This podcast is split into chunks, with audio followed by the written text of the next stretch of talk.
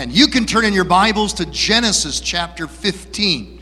Genesis chapter 15, we'll be looking at several passages from God's Word this morning, but Genesis 15 is the main text. We'll turn there in a, in a brief moment. Praise God. Genesis chapter 15 within God's Word.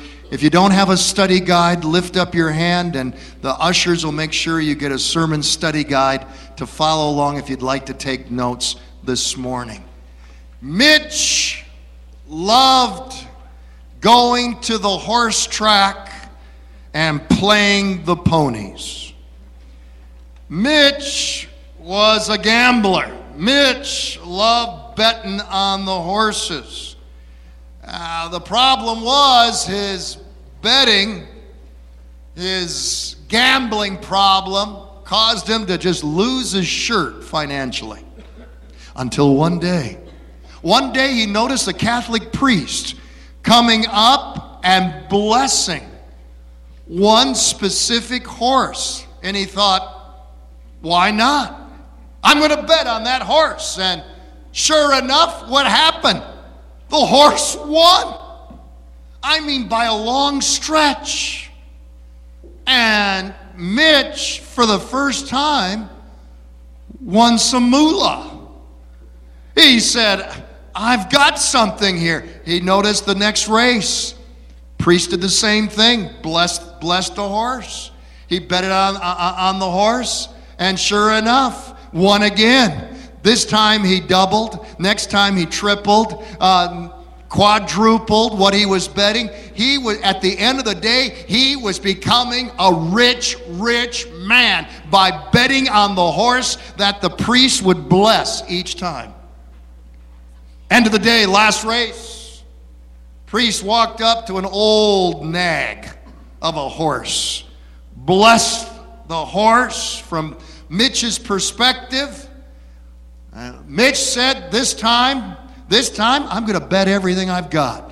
I mean, he emptied his life savings. He bet everything that he could on that old nag that he saw the priest praying over. He said, This is it. I will be done. I will be set for a lifetime. Old nag barely made it across the finish line. It looked like it was about ready to have a heart attack as it stumbled in, last of last place. Mitch just blew his temper. He came running up to the, to the Catholic priest and he said, Every time you prayed over a horse, every time you blessed a horse, uh, it won. What happened? What happened with this race? Priest looked him in the eye and said, That's the problem with you Protestants. You can't tell the difference between a simple blessing and the last rites.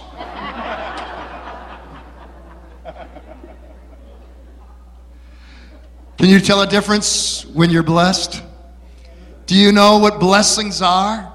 Do you know that God wants to shower you with His blessings? Do you know that God wants to show you favor? Do you know that God wants to promote you? Do you understand and know that God wants to give you victory? Not defeat, blessing, not curse, life, and not death. This summer, I've devoted this entire message series this summer to favor living. Favor living. And I hope that you can join us. Now, let me tell you, you won't find favor living uh, getting a tan sitting next to the swimming pool. You'll find it in God's Word. Join us this summer for favor living. One of the most important things that we can realize as a Christian, as a believer, is that God's favor is for real. And He wants you to experience it. Look up the word favor, and you're going to find words like preferential treatment. You're going to find phrases like blessing. You're going to find phrases like uh, victory, prosperity.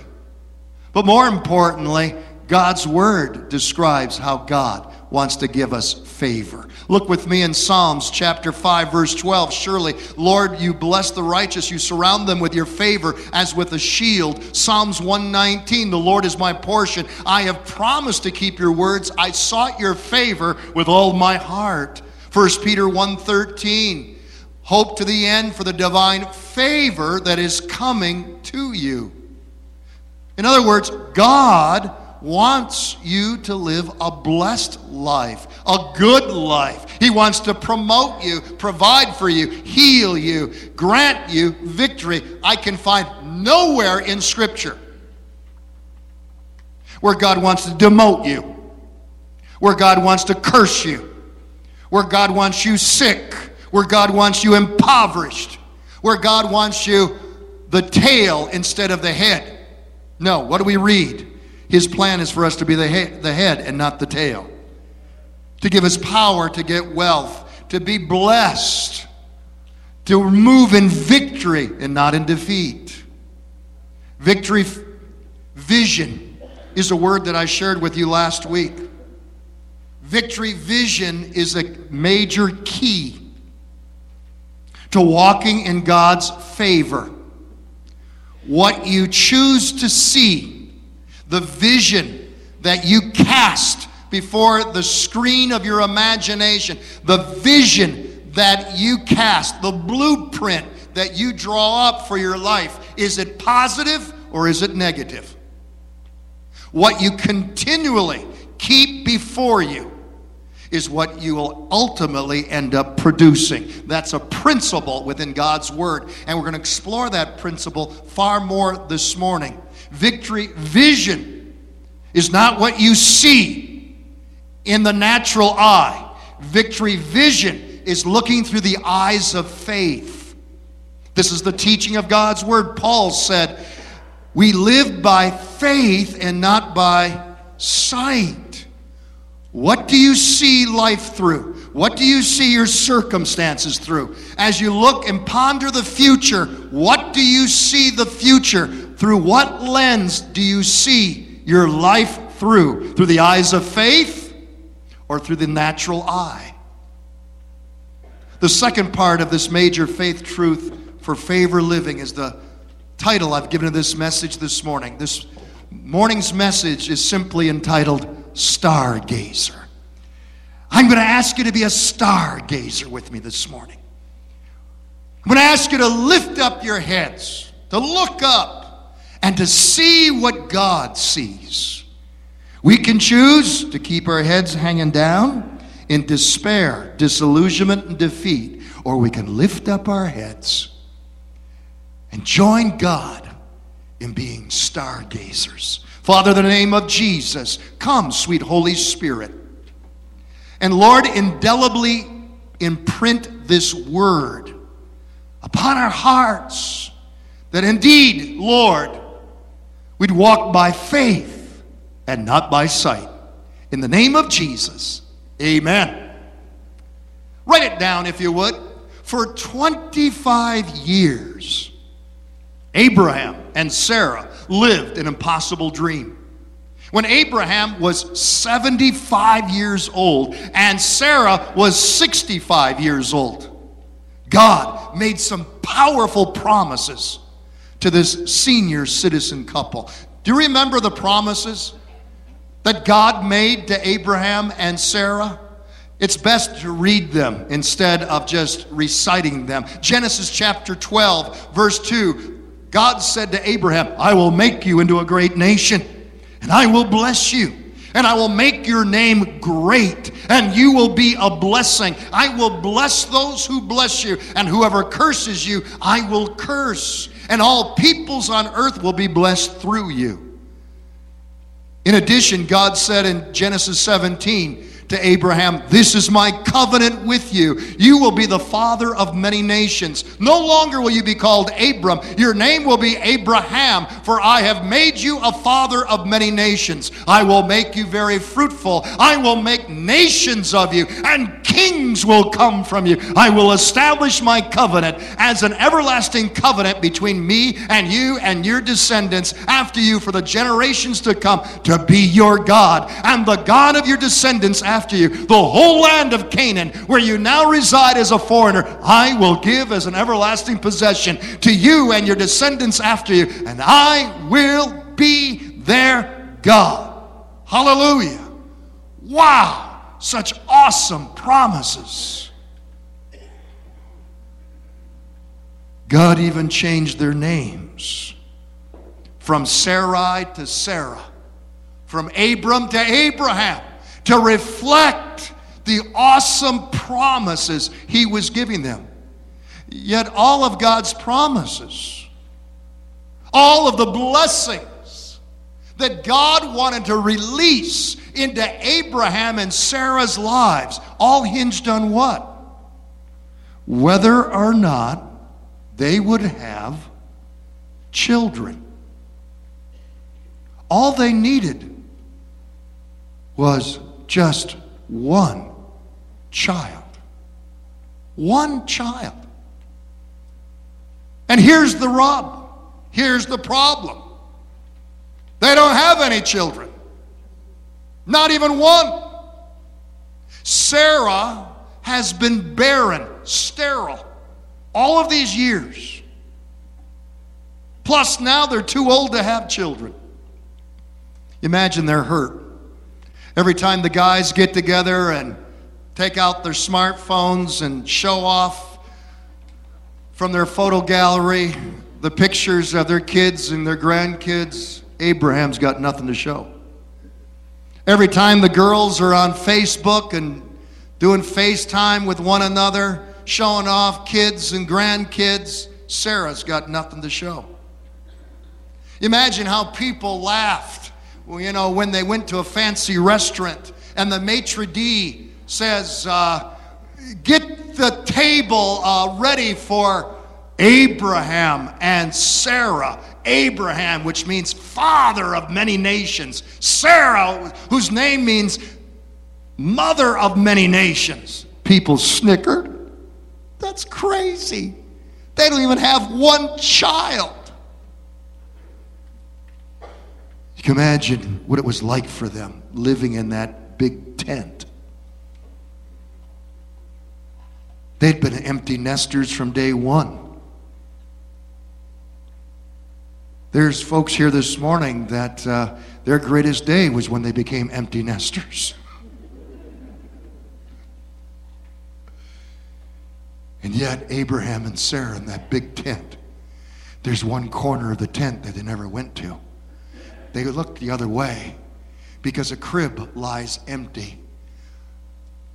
The toys have never been played with. Dust has come down upon all of the baby paraphernalia that they had planned for, that they had hoped for. The nursery that they had dreamed would be occupied. It is now collected dust. It's a distant memory, it's an impossible dream.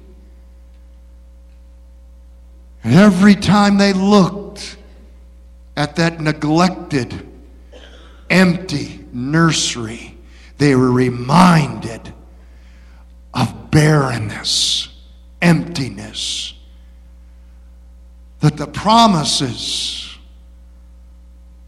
were empty promises. Like Abraham, we Christians, write it down. We've been given incredible promises. Incredible promises. By who? By religion? By the assemblies of God? By Pastor Phil? By God Himself. Promises of what? For His favor and blessings to be poured out upon our lives. Listen, for instance, Romans chapter 8, verse 31. If God is for us, then who can be against us? He who did not spare his own son, but gave up for us all, how will he not also, along with him, graciously give us all things? Do you see how vital, how important the scripture verse is? God gave us his best. What's God's best? Jesus. If Paul is saying, if God gave us his best, Jesus, will he not also give us all the things that we need, even things that we desire? Will not God give us all things? Since it's God's will to give us all things, what's your impossible dream? What's your dusty nursery? What's your empty baby crib? Where has your hope become barren and your dreams become lifeless? Is it your studies? Is it your school work, your school dreams? Do you feel like everybody else is getting it except you? Is it your job? Is it your career? Do you feel like you were destined for so much more, yet you have fallen short? You're stuck in a rut. Perhaps it's your health. You've seen at least three different doctors, and you've received at least three different opinions, and you're still sick. Is it your marriage? Has your marriage become barren? Oh, yeah, your marriage is legal, but has it become loveless and not just legal? Maybe, unlike Abraham and Sarah, it's not an issue of being physically barren. Oh, you have children, but they're away from God. Your children are spiritually barren, spiritually empty. That brings me to my next point. Write it down. It's vital to realize the powerful catalyst that God gave Abraham to ignite his faith. God didn't want Abraham to keep looking at an empty nursery. God didn't want Abraham to keep looking at an empty crib. God wanted to paint a new picture of faith. God wanted to give Abraham a new vision that he would keep in front of himself. You don't believe me? Then read our main text this morning, Genesis chapter 15. God took Abraham outside. Outside what? Outside of his tent and said, Look up at the sky, count the stars. If indeed you can count them, then he said to him, So shall your offspring be. Abram believed the Lord, and God credited it to Abraham as righteousness. Wow. God wanted to paint a new picture. God wanted to cast a new vision. God wanted to give a new blueprint, a blessing and favor that Abraham would keep in front of his mind's eye, eh, to keep in front of his faith's eye. That Abraham would stop looking at the emptiness Abraham would stop looking at uh, the empty crib, the dusty nursery, that Abraham would every night uh, for the next 25 years lift up his head, open up his eyes, and count the stars and be a stargazer. Think of it. Think of it. Think of it. When my grandpa went to high school, when my grandpa went to high school science at that time, check out my history. What were they teaching in high school science class? that the entire universe was just the Milky Way galaxy. Now, with the Hubble Space Telescopes and even more advanced space telescopes beyond Hubble, we now know that there are more galaxies in our universe than there are stars in our own Milky Way galaxy. The greater the telescope, the greater the size of God's universe. Indeed, when God said that the stars were innumerable, when God says you can't count the stars, he was pointing that which was incredible advanced scientific knowledge over 3,000 years ago revealed to Abraham that the stars were innumerable, and in like manner, the offspring, the descendants, the children of Abraham would be innumerable as well. It was an awesome dream. It was an awesome vision. God was repainting the canvas upon the screen of Abraham's imagination. God was using the stars as a catalyst to ignite the faith of Abraham. encourage his faith so that he could believe it and then receive it. God understands that we are visual human beings. What you wake up with every single day, the picture that you paint of yourself, your circumstances, your future, what you keep before your eyes, you will end up producing. You keep a vision of negativity, you keep a vision of demotion, a vision of impoverishment, a vision of sickness, a vision of defeat, and you'll get just what you see.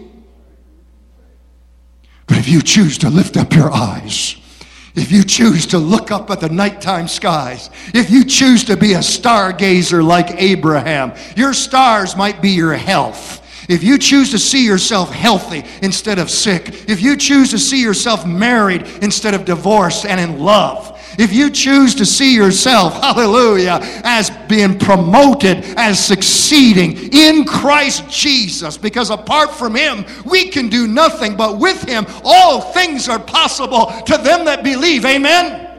And as we continue spiritually through the eyes of faith to be stargazers and see what God wants us to see to see what God points out, to see what God lays before us as a vision of blessing, a vision of success, a vision of prosperity, a vision of goodness, a vision of favor.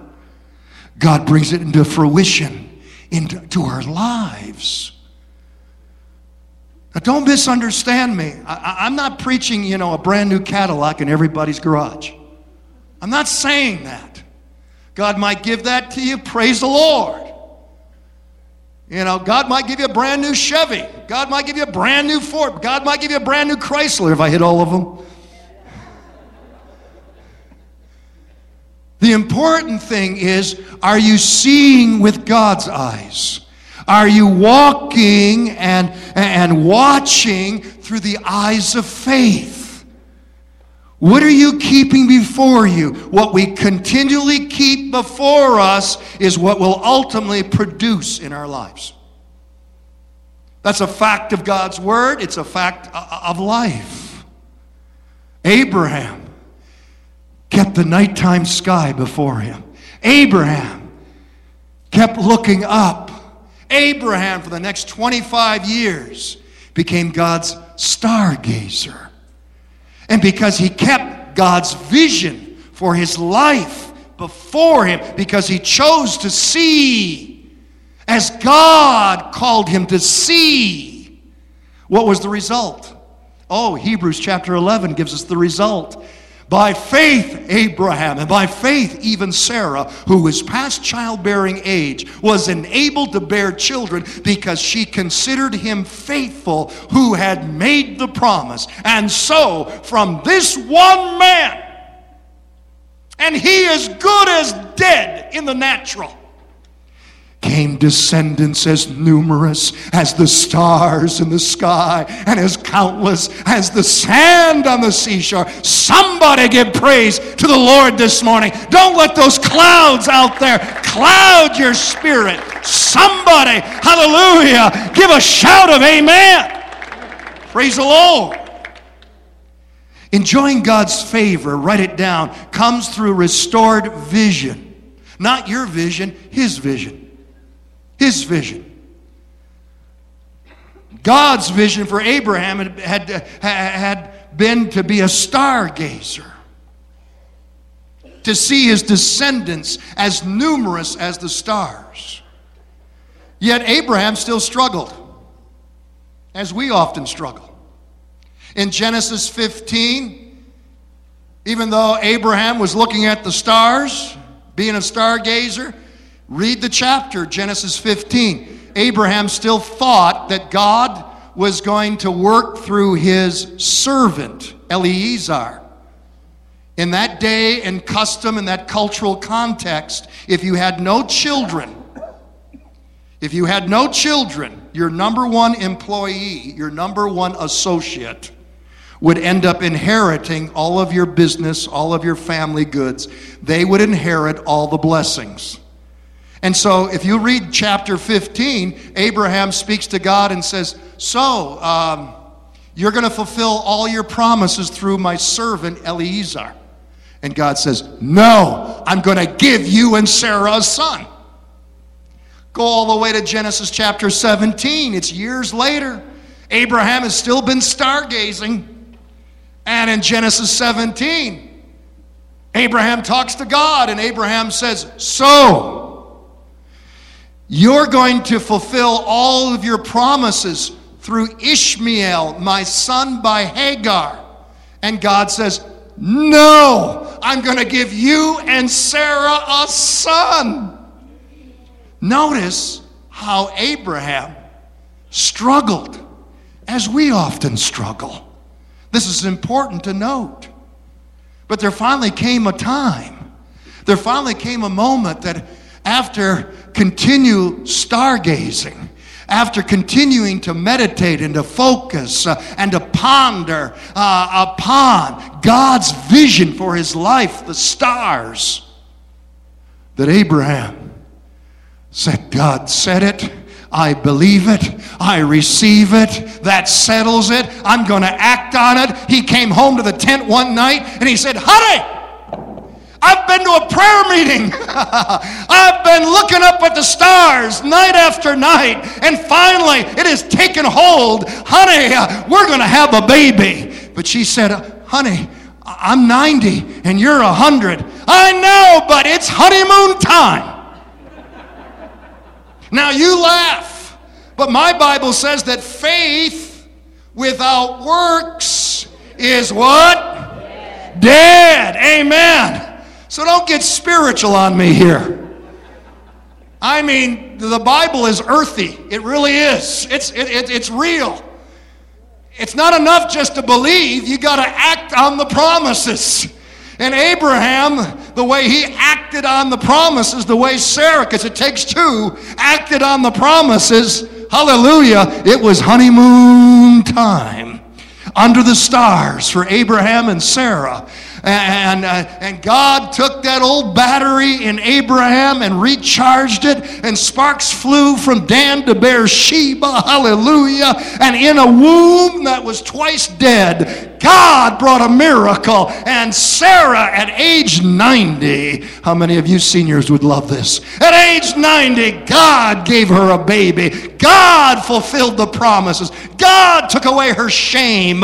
And they had a child. And his name was Isaac. And the name Isaac means laughter. Don't tell me that's by coincidence. God's got a humor, amen? Isaac's name, laughter.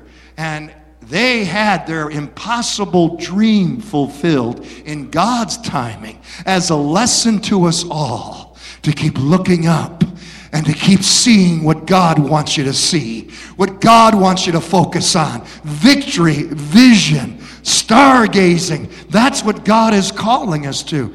It's a simple truth. It's a simple truth. You cannot give birth to something that you have not already conceived in your spirit. Abraham ultimately gave birth to that which he had actualized, that which he had conceived in his spirit. We ministered on this last week. Jesus came into town in Mark chapter 5. And there was a woman in town who had had a hemorrhaging problem, a bleeding problem for how many years? 12 years. Had she gone to the doctors? You should go to the doctors. Don't avoid the doctors. She had gone to the doctors. Was she any better for going to the doctors? No. How much of her money had she spent on the doctors in order to get better? All of it. She must have been under the Affordable Care Act. She spent all of her money on the doctors, and she was no better for it than she heard Jesus was in town. I said she heard that Jesus was in town. I said she heard that Jesus was in town. And she conceived in her spirit.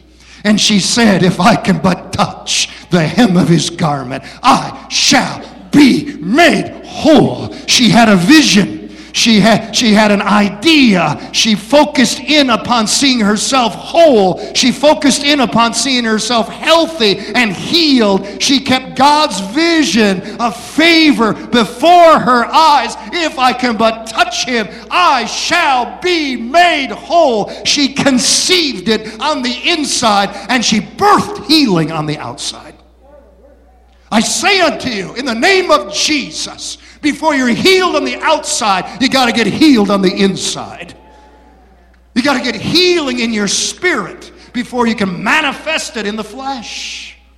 This is what the woman did. She was a stargazer. She repainted the canvas. She refashioned uh, faith's photo uh, before her eyes of faith. And she pursued a new way of seeing, a new way of looking. And that's what you and I need to do. Ma'am, sir, young person, stop allowing, stop allowing your negative vision to keep you discouraged, depressed, and defeated. Stop seeing your circumstances, your future, your person, the way the devil wants you to see where the devil wants to portray it. Stop letting the devil write the script. Stop letting the devil be the producer and the director of the movie called your life. Start asking God to open your eyes, to lift up your head. Start asking Him to, to have a new vision. Stop believing in that negative vision that you're pursuing and start seeing what God wants you to see. Start letting Him help you paint a new picture. Like Abraham, with God's help, if you change what you're seeing, you'll change what you're birthing. In the name of Jesus, you'll birth God's favor, God's promises, God's best for your life. Write it down with me. Favor living doesn't come easy. People who see their dreams come to pass have real resolve, real backbone. They persevere. When God told Abraham to be a stargazer, when God told Abraham that his descendants, his offspring, would be as numerous as the stars, when Abraham was confronted by reality, by the facts, what were the facts? Fact, he had no children. Fact, his wife was barren. Fact, his wife was old, beyond childbearing years. Fact, he, the husband, was an old man as well. Still, Genesis 15 6, Abraham believed. I said, Abraham believed. He believed the Lord, and God credited to him as righteousness. Listen, there is no room, there is no room in God's kingdom for quitters, dropouts, people that go AWOL. Pastor, that's pretty strict. Pastor, I thought that once you got it, you can't lose it. That's not what Jesus said. Jesus said very clearly in Luke chapter 9, Jesus said, No one puts a hand to the plow and looks back is fit for the service in the kingdom of God. If you know anything about farming and about plowing, the only way to plow a straight furrow is to keep your eye fixed on a point in the horizon ahead of you. If you look back while you're plowing, what kind of furrow are you going to have? Crooked as a dog's leg. There's no room in the kingdom for quitters. Jesus said in Matthew 24, He that endures to the end shall be saved. Listen, this business uh, of waking up every morning and, and seeing with God's eyes, it takes a real man, it takes a real woman to do this. It takes a real man, it takes a real believer to wake up each and every morning and, and look out, and it's been pouring down rain for the fifth day in a row. Cloudy out in glorious God's country, Michigan. It takes a real man or a real woman to wake up and, and instead of being, you know, mealy, mully, grubby with your wife or your children, your husband, to wake up and say, This is the day that the Lord has made. I will rejoice and I will be glad in it. No cloud, no rain, no uh, uh, bad weather is going to spoil my attitude. I choose to paint God's picture for my day. I choose to paint promotion. I choose to paint hallelujah, prosperity, health, and God's favor. I choose to see as God is seeing in and through my life. I won't quit. I won't put up. I won't shut up. I'm going to press into God's presence. I'm going to square my shoulders. I'm going to lift up my head. I'm going to be a stargazer. Hallelujah. I want to see what God sees. We're called to be what my generation used to call call it Timex Christians. How many of my generation do you remember that TV commercial with the elephant coming down on a certain brand of watch, a Timex watch, and bearing his weight down on that watch? I don't even remember the guy's name in the TV commercial, but I remember what he said. Remember what he said after the elephant put all of his weight down upon the watch, and the watch was uh, uh, unimpaired. I mean, it, it, it continued to function. What did that commentator say? That commentator said, Timex takes a licking and keeps on ticking. There it is. Amen. Amen. Are you a Timex Christian? Huh? Are you the one that can take a licking and keep on ticking? And you're able to keep your head held high? And no matter what happens you look at the picture that god has painted for your life and you keep focused on that no matter what. You see there comes a time in every life where quitting looks good there comes a time in everybody's life where the problems seem insurmountable, when the giants seem unbeatable, when the mountains seem unmovable, when defeat seems inescapable, when retreat seems to be the only option. That's when nine words, nine words should characterize your life and my life. In the name of Jesus, I will not quit. I cannot, I shall not, I will not quit. I will not quit. But, Pastor, Pastor, I've reached the end of my rope. Then tie a knot in it and hold on. Tie a knot in it and hold on. It's always too soon to quit. Write it down. Don't let guilt, regret, or sin keep you from God's best. By His grace, you can reset your life and enjoy favor living. One pastor, one pastor was preaching eloquently in oratorical style, and he finally gave the rhetorical question in his preaching. He shouted out, Who is the perfect man? Tell me, who is the perfect man? Congregation went silent. One man stood up and said, My wife's first husband. Were Abraham and Sarah perfect? Oh, that gives me such encouragement. It really does. It gives me so much encouragement that uh, I can reset because my life's not perfect and neither is yours. Uh, Abraham and Sarah. Read with me Genesis chapter 16. Now, Sarai, Abram's wife, had borne him how many children? No children. But she had an Egyptian slave named Hagar. And I can imagine Hagar being a beautiful slave girl. And so Sarah said to Abram, The Lord, notice she blames it on God. The Lord has kept me from having children. Go sleep with my slave. Perhaps I can build a family through her. And then we have the shortest verse in the entire Bible. Abram agreed to what Sarah said. It's the quickest response of any husband to his wife throughout all of history. Abram says, Sounds like God's will to me. All the problems of the Middle East today can be traced back to that husband who followed his wife's lead instead of her need. Wives, you are called by God to follow your husband's lead. Husbands, at the same token, you are to fulfill your wife's deepest need. You bring those two together, you have a dynamic, loving marriage lifestyle. That's not my sermon this morning, but that's a major problem that we see here with Abraham and Sarah. God had promised Abraham a son from both him and Sarah.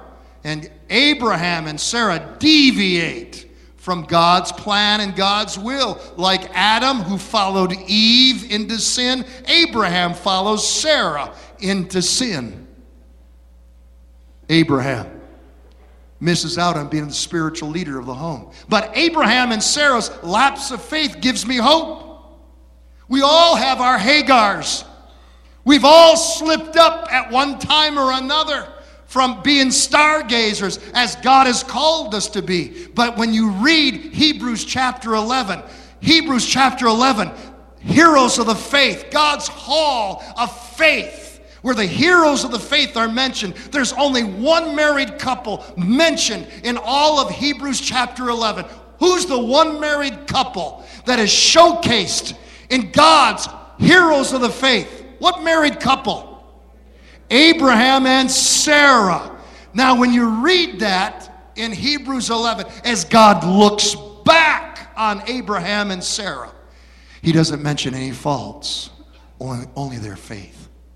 He doesn't mention any failings, only their faith and faithfulness.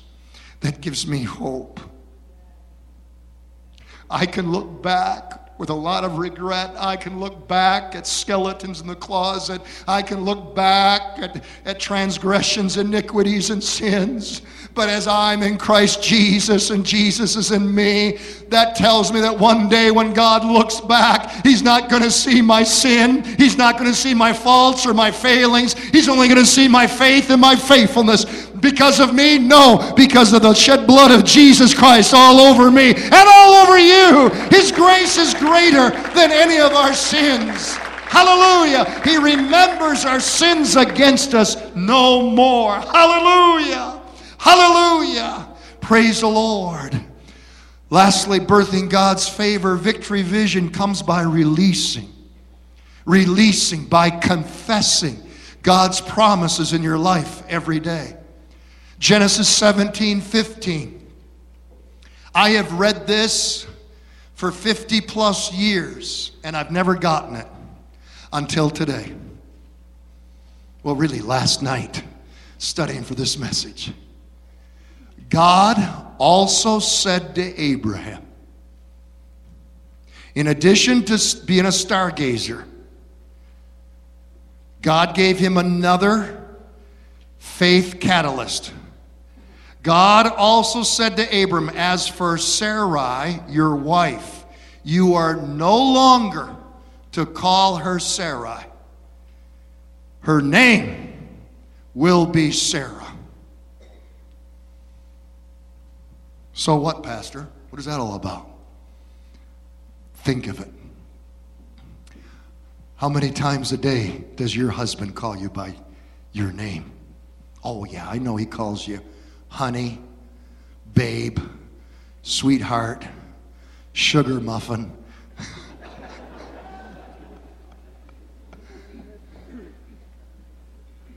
but Abraham was no longer to view her. God was painting a new picture through his confession. He was no longer to refer to her as barren, Sarai, barren Sarai, barren Sarai. But every time he said, Sarah, Sarah, Sarah. He was confessing, Mother of nations, Mother of nations, Mother of nations, Mother of nations, Mother of nations. Could I have a cup of coffee? Mother of nations, you cook a great meal. Mother of nations, you keep this tent so tidy. Mother of nations, you look better now than when I married you. Mother of nations, I'm falling in love with you more and more as the days go by. Mother of nations, uh, uh, I don't I love you more today than I did yesterday and not as enough as tomorrow. Hallelujah. He, had, he kept, God had him confessing over and over, Mother of Nations, Mother of Nations, Mother of Nations, Mother of Nations. When you confess the promises of God, you're releasing supernatural power into your life. You see, our words shape our destiny. Our words have power. Our words have life. Our words paint a picture. Our words, our words give us a faith photo, uh, a victory vision, or a defeatist vision. What kind of picture is your word painting? What kind of picture is your word imprinting upon your life? Proverbs 18, verse 21 the tongue has the power of life and death. Those who love it will eat its fruit. There's no middle ground here. You're either speaking life or you're speaking death. Look at the New Testament version, Romans 10 10. Paul says, It is with your mouth, your mouth, your mouth that you profess your faith and are saved. Again, your speech will impact your destiny. Every day, your words are releasing vision for your life. Your words are painting the vision. Your words are leading either to life or death, victory or defeat. I don't know about you, but I have determined to have a never again list. You might want to write this down. Uh, you might want to write down that you're going to start having a never again list. I'm write it down. I'm going to start having a never again list because Dr. Phil told me. I'm going to have a never again list. Write it down. As for me and my, my house, never again will we confess debt. Never again will we confess unemployment or, or, poverty, for my God shall supply all of our need according to his riches and glory by Christ Jesus. Never again are we going to confess worry, anxiety, or fear because our God has not given us a spirit of fear, but love, power, and a sound mind. Never again will we confess failure, uh, loss, or defeat because we are more than conquerors through him that has loved us. Hallelujah. Never again are we going to confess, I can't. Because we can be healed. We can be set free from our habits. We can have a healthy marriage, a healthy family. We can see our dreams fulfilled. Because we can do all things through Christ Jesus who strengthens us. Hallelujah. Do you see it? Never again. As you confess the promises of God, you begin to paint the vision of God into your life and you release supernatural life into your circumstances, into your future, into your situation. God constantly wants us to keep His vision, to be stargazers before us. Oh, did you see the news this week? I was telling the Wednesday night congregation uh, Wednesday night news. Uh, they are taking a certain zoo, a zoo, to court for keeping monkeys behind bars. Here's the logic. This is where our world is going. Since we've evolved from monkeys, monkeys should have the same rights as we humans. So they shouldn't be kept behind bars. And the logical extension of this in their legal arguments is that this should extend to whales and dolphins and where the list ends, who knows? Such is the foolishness of sin. Or, for uh, instance, you have heard in the news most recently how now we're going to have to start changing the insignias and the symbols over our restroom doors. Or we're going to have to create a, a, third set of restrooms. One that uh, has the symbol uh, uh, of a man wearing pants, one that has the symbol of a woman wearing a skirt, and one that has the symbol of uh, it wearing half a skirt to include the transgenders. This is where our world is going. If you were the devil, what kind of a picture would you paint? If you were the devil, what kind of vision would you give this world? Have you ever read If I Was the Devil? Put it up on the screen for us this morning. If I were the devil, uh, I mean, if I were the prince of darkness, I would, of course, want to engulf the whole earth in darkness. I would have a third of its real estate and four fifths of its population, but I would not be happy until I had seized the ripest apple on the tree. So I should set about, uh, however necessary, to take over the United States. I would begin with a campaign of whispers. With the wisdom of a serpent, I would whisper to you as I whispered to Eve do as you please. Do as you please. To the young, I would whisper, the Bible is a myth. I would convince them that man created God instead of the other way around. I would confide that what is bad is good, and what is good is square. In the ears of the young marrieds, I would whisper that work is debasing, that cocktail parties are good for you. I would caution them not to be extreme in religion and patriotism and moral conduct. And the old, I would teach to pray. I would teach them to say after me, Our Father which art in Washington.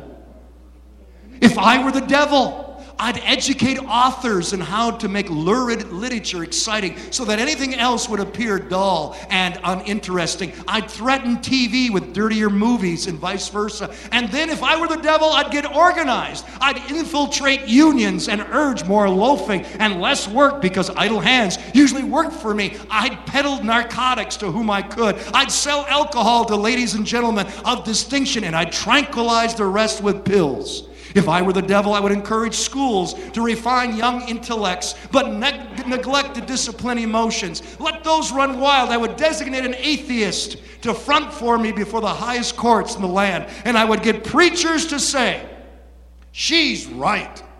With flattery and promises of power, I would get the courts to rule what I construe as against God and in favor of pornography, and thus I would evict God from the courthouse, and then from the schoolhouse, and then from the houses of Congress, and then in his own churches, I would substitute psychology for religion. And I would defy, deify, deify science because that way men would become smart enough to create super weapons, but not wise enough to control them.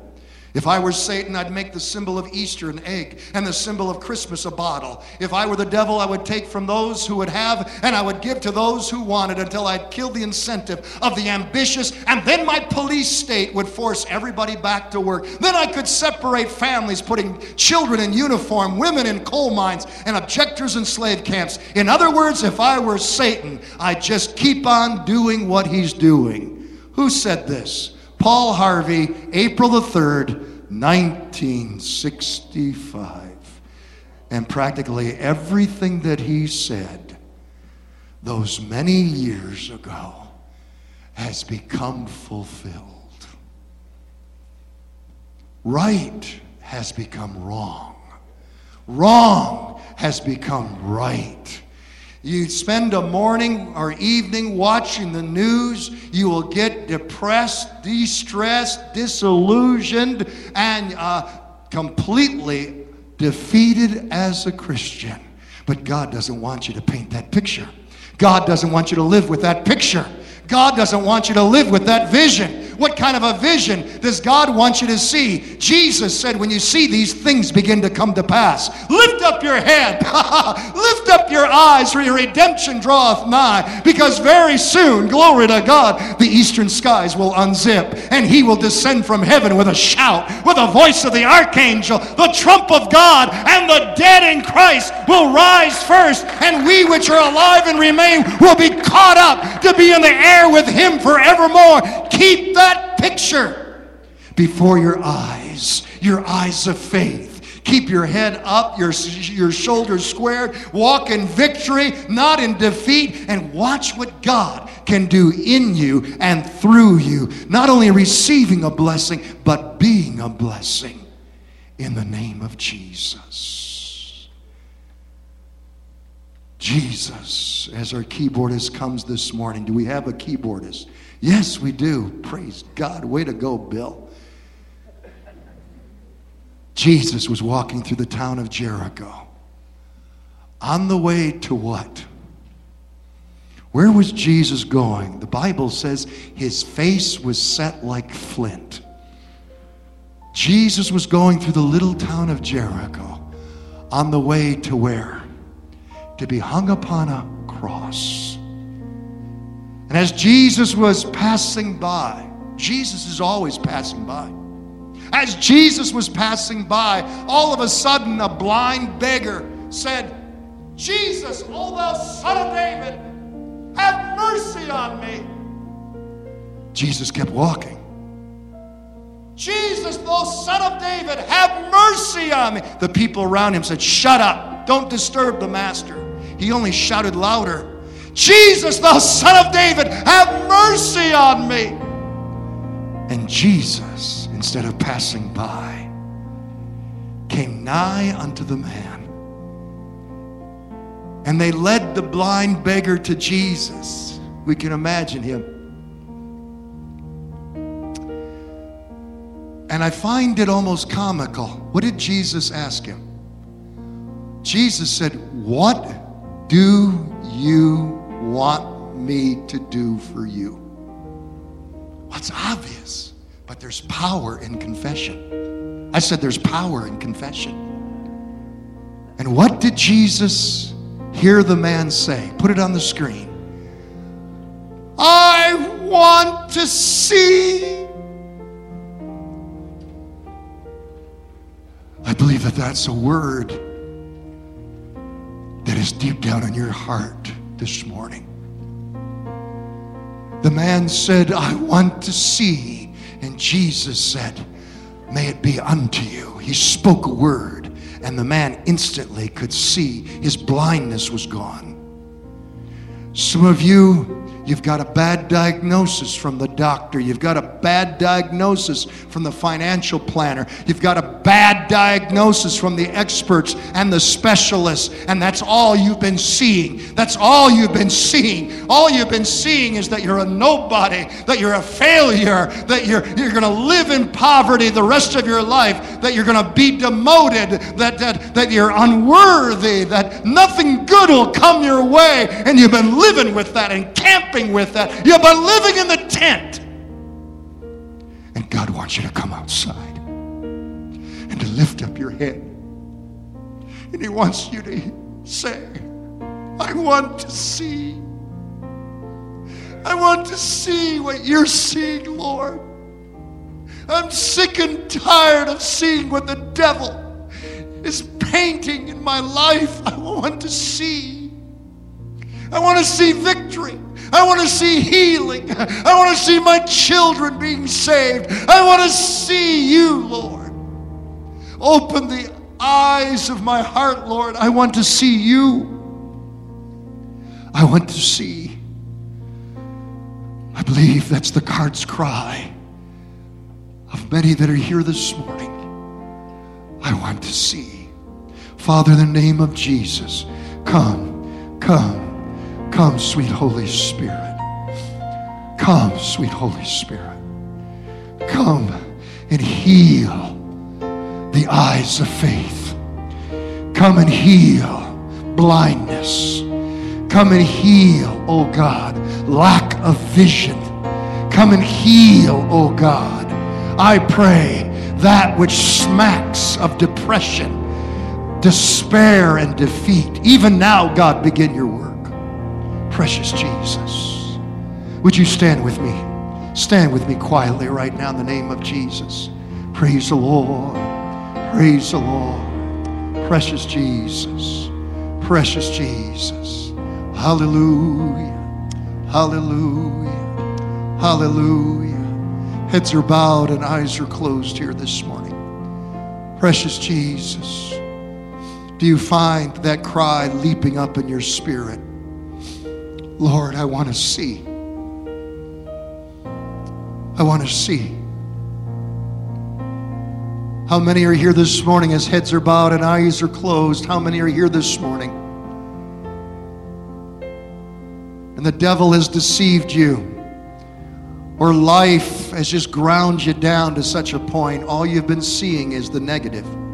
And this morning, you want God to paint a brand new picture across the screen of your imagination. You want to see the victory that God has planned for you this morning. You want to be a stargazer. How many? How many? His heads are bowed and eyes are closed. Lift up your hand right now. Lift up your hand right now. God's wanting to do a new thing here this morning. Precious Jesus, yes, yes, yes, yes, yes. All across, all across this room. Praise the Lord. Yes, here on the main floor and up in the, in the balcony. God bless you. God bless you. God bless you. Precious Jesus. God bless you. Amen. Amen. Amen. Amen. Amen. You may put those hands down. Precious Jesus. Precious Jesus. Precious Jesus. I'm going to allow you right now to take that response of faith and let it move into the legs of faith. Because faith without works is dead.